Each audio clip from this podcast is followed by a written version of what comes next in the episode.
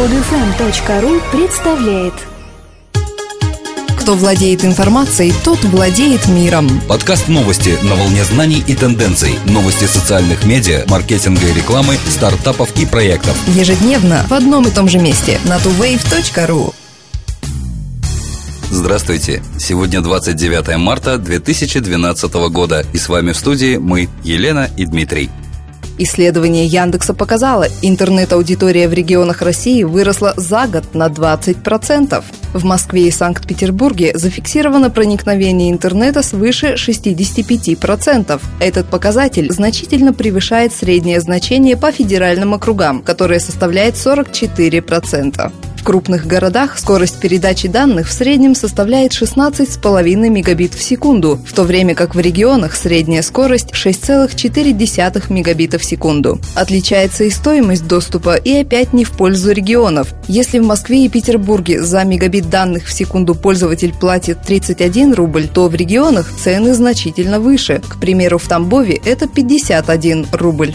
Невзирая на то, что проникновение интернета в регионах России заметно отстает от продвинутых Москвы и Петербурга, именно за пределами этих городов зарегистрировано 93% всех новых пользователей в стране. Во многом этот рост происходит за счет развития мобильного интернета в России. Мобильная онлайн-аудитория обгоняет по темпам роста интернет-аудиторию в целом. Только в январе 2012 года с помощью мобильных устройств в онлайн выходило 22% жителей российских городов с населением более 100 тысяч человек.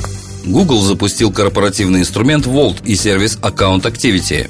Google Apps Vault представляет собой облачную систему архивации данных. Он позволяет бизнесменам уменьшить риски и расходы, связанные с расследованиями, судебными процессами, ревизиями и контролем над соблюдением властных предписаний. Теперь все важные электронные письма, документы и сообщения чата в Gmail будут доступны в одном месте. Компании могут самостоятельно определять, какие именно данные они хотят сохранить. С помощью Google Apps Vault можно напрямую управлять хранилищем данных, не рискуя потерять данные при их переносе или дублировании и исключая возможность утечек важной информации. Благодаря этому инструменту вы сможете проходить как плановые, так и экстренные проверки госорганов без ущерба для основных бизнес-процессов вашей компании. Vault поможет вам быстро найти и систематизировать любые данные для ответов на внезапные претензии потребителей, судебные иски или запросы следственных органов. Добавление Vault в корпоративный аккаунт Google Apps стоит 5 долларов в месяц для одного пользователя. С сегодняшнего дня зарегистрированным пользователям доступна еще одна новая функция – контроль активности Google аккаунта. Владельцу профиля необходимо подключить сервис Account Activity, и он сможет получать отчеты о своей деятельности в рамках аккаунта в виде инфографики. Поскольку сейчас Google интегрирует все сервисы, отчет будет отражать информацию относительно активности пользователя в Gmail, YouTube, Picasa, Docs, поиск и, конечно же, Google+. Есть возможность отследить случаи несанкционированного доступа к аккаунту и сменить пароль в случае необходимости. Матерый сервис визуальных блогов Tumblr продолжает стремительно расти. На днях он преодолел планку в 20 миллиардов постов. Это в два раза больше, чем было полгода назад. В твиттер-аккаунте Tumblr запись о побитом рекорде появилась с опозданием на пару дней. Представитель компании скромно сообщил о новом достижении, сказав, что они забыли придать этому значение. На 1 мая 2011 года Tumblr насчитывал более 5 миллиардов постов и более 17 миллионов блогов. В сентябре был преодолен рубеж в 10 миллиардов постов, то есть за 4 месяца сервис удвоил прежнее количество. И вот за полгода сервис вновь удвоил полученный результат. Количество пользователей Tumblr – 120 миллионов человек. Основная аудитория – американцы, бразильцы и британцы. У пользовательского контента высокий показатель перепоста. Люди часто делятся им друг с другом как внутри самого сервиса, так и в других социальных сетях. Вероятно, поразительный успех Tumblr связан с очень удобным форматом, сочетающим в себе свойства микроблога, фото и видеохостинга и других сервисов.